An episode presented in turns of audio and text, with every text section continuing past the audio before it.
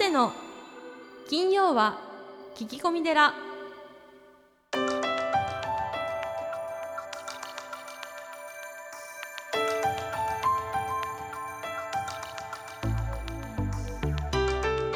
ようこそ架空の寺スタジオよりお送りする長谷の金曜は聞き込み寺。ナビゲーターの南雲もぐなです。群馬県太田市は随願寺住職であられる長谷さん。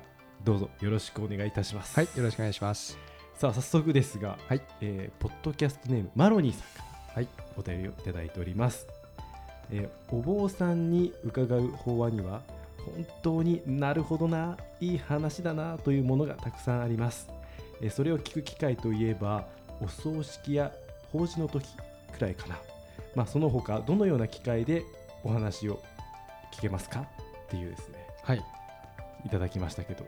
え確かにそうですね。そうですね。はい。なかなかこう一般の方にはね、うん。お坊さんとこう出会う機会が少ないかもしれないんですけど、まああのこの金曜の聞き込み寺はね、はい。そういう機会を広げようということであるんですけども、でもあの最近はこうインターネットとかですね、ブログとかはい。あの YouTube とかで、えー法話を流している、えー僧侶の方もおられますし、はいえーまあ、あの今回のゲストの井上さんが仕掛けたですね、テレ朝の月曜夜7時のはい「ぶっちゃけ寺」なんかもそういうのに、まあ、取っかかりとしてうん。うん寄与すればいいなという思いで多分あの出演されてる皆さんですね、はい。そういう思いでやってるというふうに思います。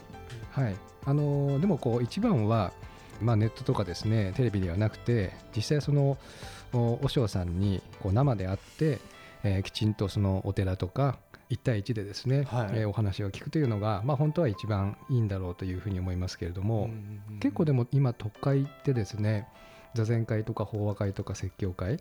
積極的にみんなこうやる雰囲気になってますあんでそうですか。はい、じゃあ取っかかりとして取っかかりというかどうですかね。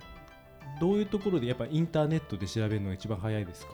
結構ですねお寺さんってあまりええ。まだこうホームページとかはあの作ってらっしゃらないところがたくさんあるので、は一般にこう男信徒さんがこい、うん。うなんですか年齢層の高い方がうん。多いので、うん。まあ時報とか、えーチラシとか、あチラシですね、はい。まああのまあ、ネットとか、あホームページにも、あの出てるところもありますね。はい。うん、じゃあぜひちょっと検索などを使ってそうですね、はい。はい、いろいろなところへこう行かれたらいいと思います。はい。はい。わかりました。はい、さあそしてですね長谷さん、はい。今月のゲストはなんとあの浄土宗高林寺はい、副住職の井上工房さん。そうですね。はい、楽しみですね、ええ井上君はあのー知り合いですよね？ぶっちゃけでね？はい、あのー一緒させてご一緒させていただいて、はい。まああのその前から知ってたんですけども、あそうなんですね、はい。とてもあのからのお知り合いということで。こう浄土宗の中でですね、こう率先的にまあいろいろな分野に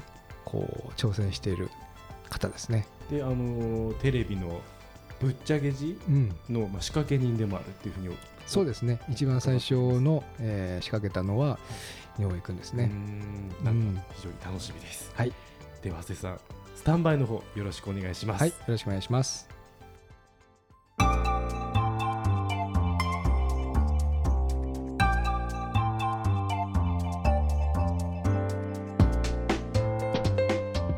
今月のゲストは井上工房さんです。よろしくお願いいたします。はい、よろしくお願いいたします。まず最初に井上さんのプロフィールをご紹介させていただきます。1979年宇都宮市生まれ、浄土宗高林寺副住職、仏教大学で浄土学を専攻した後、東京学芸大学で臨床心理学を専攻。グリーフケアの観点から遺族における法事の心理的役割の検討を執筆。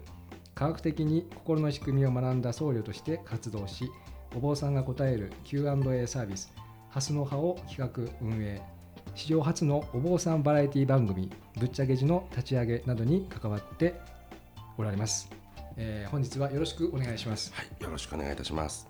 井上さんとはあのー未来塾でね。そうですね。はい、はい。あのーお会いさせていただきまして、まあ、はいそれがご縁で僕もあのぶっちゃけ字に出させていただいて本当にありがとうごいざいます。やいやいやあの私こそうですねあのフェイスブックではい長谷川さんのご活動をずっと拝見し面識もないのにですね、はい。勝手にお友達にならせていただいあてそうなんですか？はい未来塾の前から？前からですあそうでした。はいそれ。でこのポッドキャストはい。その「きこみ寺」がリリースされた時に、えすごいあのこういう現代的な不況のスタイルをですね、えはい。提案される方だなと思ってでそれからまたまたよく見てたら永平寺から歩いて帰ってこられたはいはいはい。ぶっちゃけ字でもやりましたねええそ。の写真がフはいェイスブックのうんそのプロフィールのところに書いてあって、そうそう。であれ見た時においくつなのかなって思ったんですよ。あれはあれはでも帰ってきた時だからえ二十六とか。そうですよね、はい。ですからてっきりポッドキャストを始める方だから若いお嬢さんかなと思ったんですけども、うんうんあの写真の雰囲気からするとかなりあの昔の写真だったので、うん僕の中でしばらく長谷川さんは謎の人物だったんですね。そうだったんですね。ええそれでずっとあのポッドキャストで30回目ぐらいまでずっと長谷川さんがお話しされてましたよね。あ、ゆきちゃんの頃だね。そうですね、はい。あの女性はいがまたあのはい MC だった頃、はい。それで多分その頃ぐらいあたりからゲストさんになってということで、はい。はい。かなり聞き込んで、ええ。ずっと駆け込みでだと思ってたんですね。そうなんです。恥ずかしいんですけどね。あの。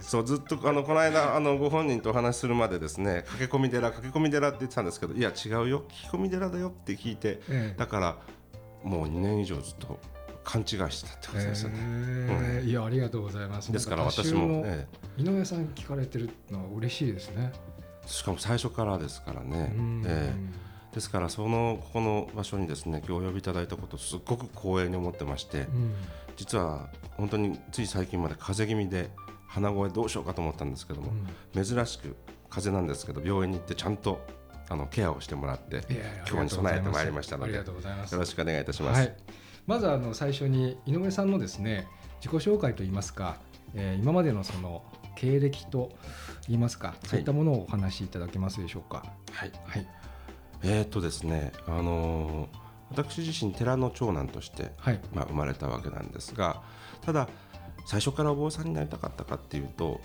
結構真逆で、うん。どうしたらお坊さんにならなくて済むだろうかなっていうことを考える方だったんですね。はい、それで、まああのこう中学校を卒業した後にですね中学校義務教育なわけですけども高校に行かなかったんですよ。あ、そうなんですか。1年間はい。自宅待機、まあ、今でいうところの、まあ、ニートっていうか、ね、引きこもりっていうか。はい、それで自分の将来を将来をですね、まあ、見つめる時間ができたんですよね。うん。それで、まあ、心の人間の心理について研究したいなって思うようになってそれで精神科医になりたいって思って初めて高校に行こうと思ったんです。ただ今はなってないじゃないか。それはまあ学力が足らなかったっていうことだけなんですけども、はい、はい、それでまあ紆余曲折あってようやくお坊さんになりましてね。でお坊さんになってから先ほどご紹介いただいたあの東京学芸大学の方で臨床心理学を学ばせていただいてうん。でおかげさまで今では先ほどご紹介いただいたみたいな心の、まあ、ある程度仕組みを理解しているお坊さんということで活動させていただいてるんですよね。それやっぱりこう自分がその心の問題で、えー悩んだからということが出発点になってるんですかね。そうですねあの悩みっていうのが僕にとってすごくあの、まあ、本当笑っちゃうような悩みなんですけどねあの大きい悩みが2つありまして、はい、子供の頃宇宙が好きだったんですようん天文学が。で天体望遠鏡をベランダに置いて夜な夜な天体観察をしたんですけども一つ目がですねある日、まあ、わ我が家のベランダから夕日が沈むところを見てたらめっちゃくちゃ綺麗だったんですね、まあ、いつも見る風景ですよ。何何ら変わりはないんですけど。その美しい夕日を見た時にこの感情っていうのは夕日が美しいから美しいと思ってるのかな。それとも自分の心の中に何かその美しいと感じる部分があるから美しいと思ってるのかなっていう大きな疑問がまず一つ出てきて心ってどういうふうにできてるんだろうって感じたのがちょうどまあ10歳ぐらいの頃だったんです。10歳でですか、ええ。私がその天文学とかが好きだったのが小学校4年生ぐらいからうん。だいたい中学校にかけてでしたのでそれともう一つがですねあの車椅子の天天才と呼ばれているスティーブン・ホーキング博士っていう、はいはい。あの物理物理学者がいますけどもあの方の本なんかもたまに、まあ、読めるかっていうかどうかはあれですけど読んでたんですね、そのしたら宇宙がどうやらビッグバンっていう大爆発でできたらしいぞと。でできたらしいぞってことはできる前は何だったんだろうと。でいわゆるスタートがあったってことは終わりもあるわけじゃないですか、はいこのこの世自体の。そうすると考えたんですよね。存在って何なんだろうと。今ここに存在していることっていうのが一体どういう風なんだろうと。で何ももし宇宙が存在しなかった場合っていうことを頭の中で考えたんですよ。そうすると暗闇を考えるんですけど暗闇さえもないんですよね。本当に何にもない。でないもないわけですよ。それでそれがね僕にとっては観念的にものすごい恐怖を与えたんですよね。で心って何だろうっていうこととその存在って何だろうっていうことをずっと考えながら、まあ、青少年の時期を送っててそれでたまたま、まあ、自分の寺がお寺だったっていうことで仏教の勉強そして、まあ、自分の意思で心理学の勉強をしながら今ではですね、まあ、100%とは言わないんですけど大体その時の悩みに答えは大体見出せたかな。あ自分なりに。自分なりにですね、はい。いや興味深いですね、まあ、これだけで多分話終わっちゃうんじゃないかもしれませんけど。10歳の時にですか？そうですね。へー普通考えませんよね。うーんいやうんでも怖かったですね。うん。その今でもね今でもですよ。30過ぎた今でも夜中にふっと目が覚めてそのこの世が存在しなかったっていうその10歳の時に考えた問いがですね僕を襲いかかってきたりするんですよ。そうすると夜中にね誰もいないのに一人油汗かいて眠れなくなる。そういうまあちょっと変わった生活をしてるんですね。ね。へー。まあ、本当にあのさまざまなことをですね、ええ。ー、工房さんされてるんですが、はい、あのーまあ、臨床心理学を学ばれたということはそういう理由なんでしょうかね。そうですね。あともう一つがですねうん。その幼少の時期の自分の周りにその医療行為であったりとか、まあ、ケアをですね実践する宗教者の方々が比較的多かったんです。あああのフェイスブックに出られてたお医者さんではい僧侶の、はい、はい栃木県の益子町っていうところに、西明寺さんっていうお寺さんがあるんですけども、そちらのご住職の田中画伯先生っていう方は、はい真言宗武山派のお坊さんなんですね。それでありながらお医者さんでもあるんですよ。あ真言宗なんですか？そうなんです、そうなんです。宗派全然違う。浄土宗じゃないんですね全然違うんです。でその方がその看取りとか、はい。そのターミナルケアとかをうん。やっておられまして、でうちの住職父もですねその田中先生に非常に影響を受けてうん。で私がもう本当に子供の頃から父がですねがんセンターに通ったりとかはい。をしていたのでうん。その何かを実践する宗教者っていうのは子供の頃からそばにたくさんいたのであの今はたくさんね臨床宗教師とかはい。臨床仏教師とかいろんな方々がいらっしゃいますけども僕にとっては、まあ、生まれて育った環境の中にそういう方々がたくさんいたのでうん。別段新しいことではないとは思うんですけれどもうん。ようやく時代がそのニーズをねもうちょっと高めてきたかなって感じはしますよね。ん。まあ井上さんといえばこう実行力がね本当にあの素晴らしいんですけれども僕はあの、えー僕もあの学生時代に、はい。まあ、虎ノ門に住んでたんですが、えまあ、あの増上さんでお葬式をさせていただいたこともあるんですけども、ええ。とてもあの自由な雰囲気えですよね。ええ。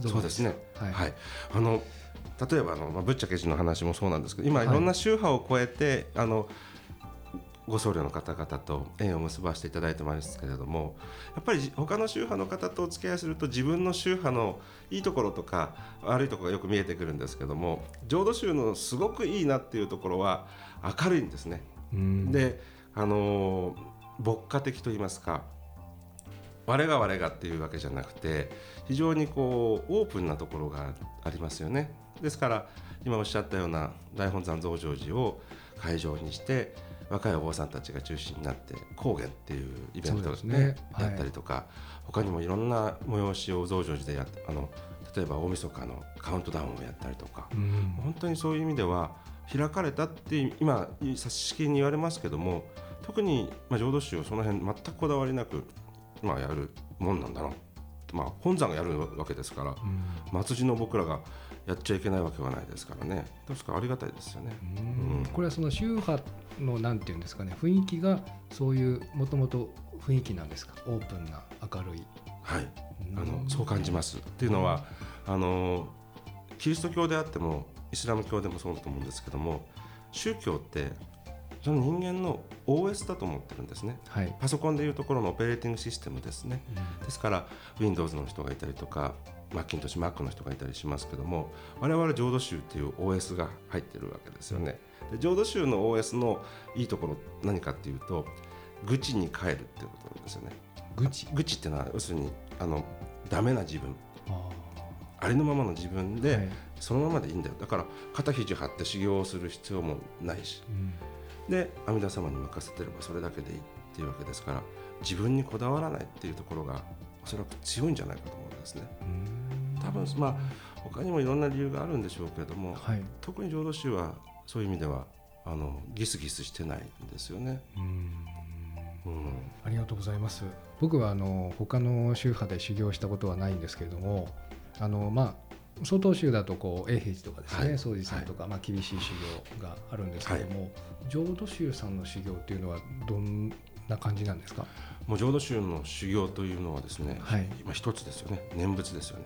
あまあ、あのよく高校の教科書なんかにも、はい。あの鎌倉仏教って出てきてで法然上人って出てきたら法然上人は千手念仏を開いたはい。千手っていうのはもっぱらに収めるって書くわけですから南無阿弥陀仏のお念仏をお唱えすることが、まあ、スタートでありゴールでもあるんですがお念仏の唱え方にもいくつかあって特に、まあ、きつかったなっていうのは礼拝ですね。礼拝をしながら。礼拝行ですね。あ南無阿弥陀仏ってお唱えしながら、はい。体を立って体を座って頭を地面にこすりつけて、ん。それを何十遍も何百遍もやるわけですよね。その礼拝業が一番肉体的にはハードでしたけどね。うーんあの何万ダブっていうのはいいですね。生阿弥陀仏ね、ええ。はい。えあのー福井県の元、えー監視さんでしたこう板橋老師がええ。何万ダブって言うんですよね。ええ。はい。ええ。言いやすい。あああのー私実はあのまあものすごく好きなお坊さんがいて、あんまり宗派関係なしに、はい。あのいろんなそうですね尊敬するお坊様がいるんですけども良寛さん。新潟の。うんはい。良寛さんは子供の頃から好きで、ああいう子供とね無邪気にその手まりをついたりするその姿に憧れるところがあるんですけども良寛さんもなんか聞けば晩年は「生阿弥陀仏生阿弥陀仏」っていうふうにしてこだわらずにおっしゃってたっていうことですから。ですから日本仏教ってすごくこうカテゴライズされてるじゃないですか。そうですね今はね。宗派でね、はいで、はい。宗派の中にも何々派があったりとかっうん。てしますけど、僕そういうことじゃなくてですね例えば座禅と念仏例えば密教と兼業みたいな感じでもっとねくっついて融合していった方がいいんじゃないかって思うんですよね。そうですね。僕もあの外国にね何年かいたので、ええ本当にあのアメリカ仏教っていうんですかね。はい3.0っていうんですかね。はいあの座禅しながらえ何万ダブって言いえながら、えあれですね礼拝してたりしますね。ええはい。もうみんないいとこ取り。まあそこですよ、はい。その処方箋がねうんいくつかあると思うんですよね。多分浄土宗とかでしたら人間と人間の死別に関しては強力な力を発揮すると思うんですよね。うんクエ一緒って言って極楽浄土でもまた会えるよはいっていうその死別に関しては素晴らしい力を発揮するんですけども例えばその日常生活を生活するにおいてうん自分を心をコントロールするかとかっていうとそこは一切ないんですよね。うんさっきの愚痴に帰るですからはい。バカなままでいいっていう意味ですから。うんでもそこは逆にもうちょっと座禅的な例えば心をどうするかとかうんっていうようなことは取り入れていってもいいと思うんですよね。あの長身長足長身ってはいはいおっしゃいますけどね、はいああいう要素っていうのはやっぱりその宗派だけではなくてうんいろんな普通のビジネスマンだってできることじゃないですか。そうですね。ねうんまあレベルがもちろんねうんあると思いますけどもそういったエッセンスっていうのは我々現代人が広くシェアしていいなと思うんですよね。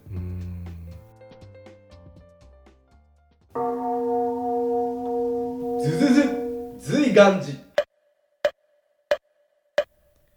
随願寺にまつわる最新情報をズズズっとクローズアップしてまいります。行事のご案内講演会コンサート情報エトセトラさあ今週は何でしょうか？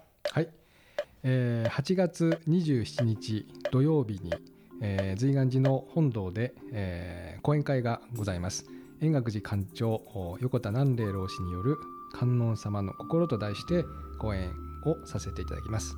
どんな内容ですか？鎌倉のね、えー円覚寺の館長様あの本当に有名な横田南霊老師なんですけれどもわざわざおいでいただきましてご講演をしていただきます。前売りはあの2000円、えー当日は2500円ということであの随願寺のホームページから、えーチケットを購入できますし、えーまたあのメールとかお電話でも対応させていただきます以上ズズズ随願寺でした。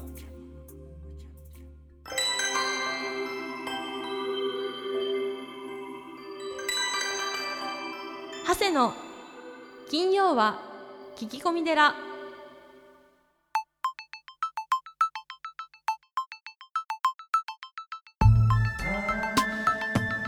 長谷の金曜は聞き込み寺いかがでしたか？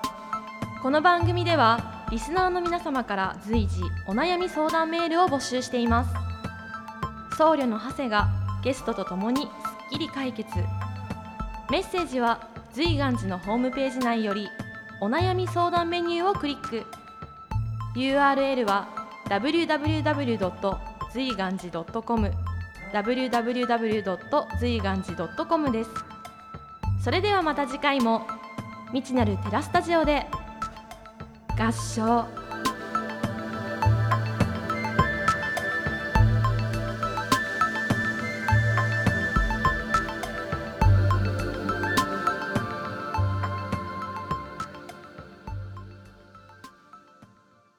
お知らせです。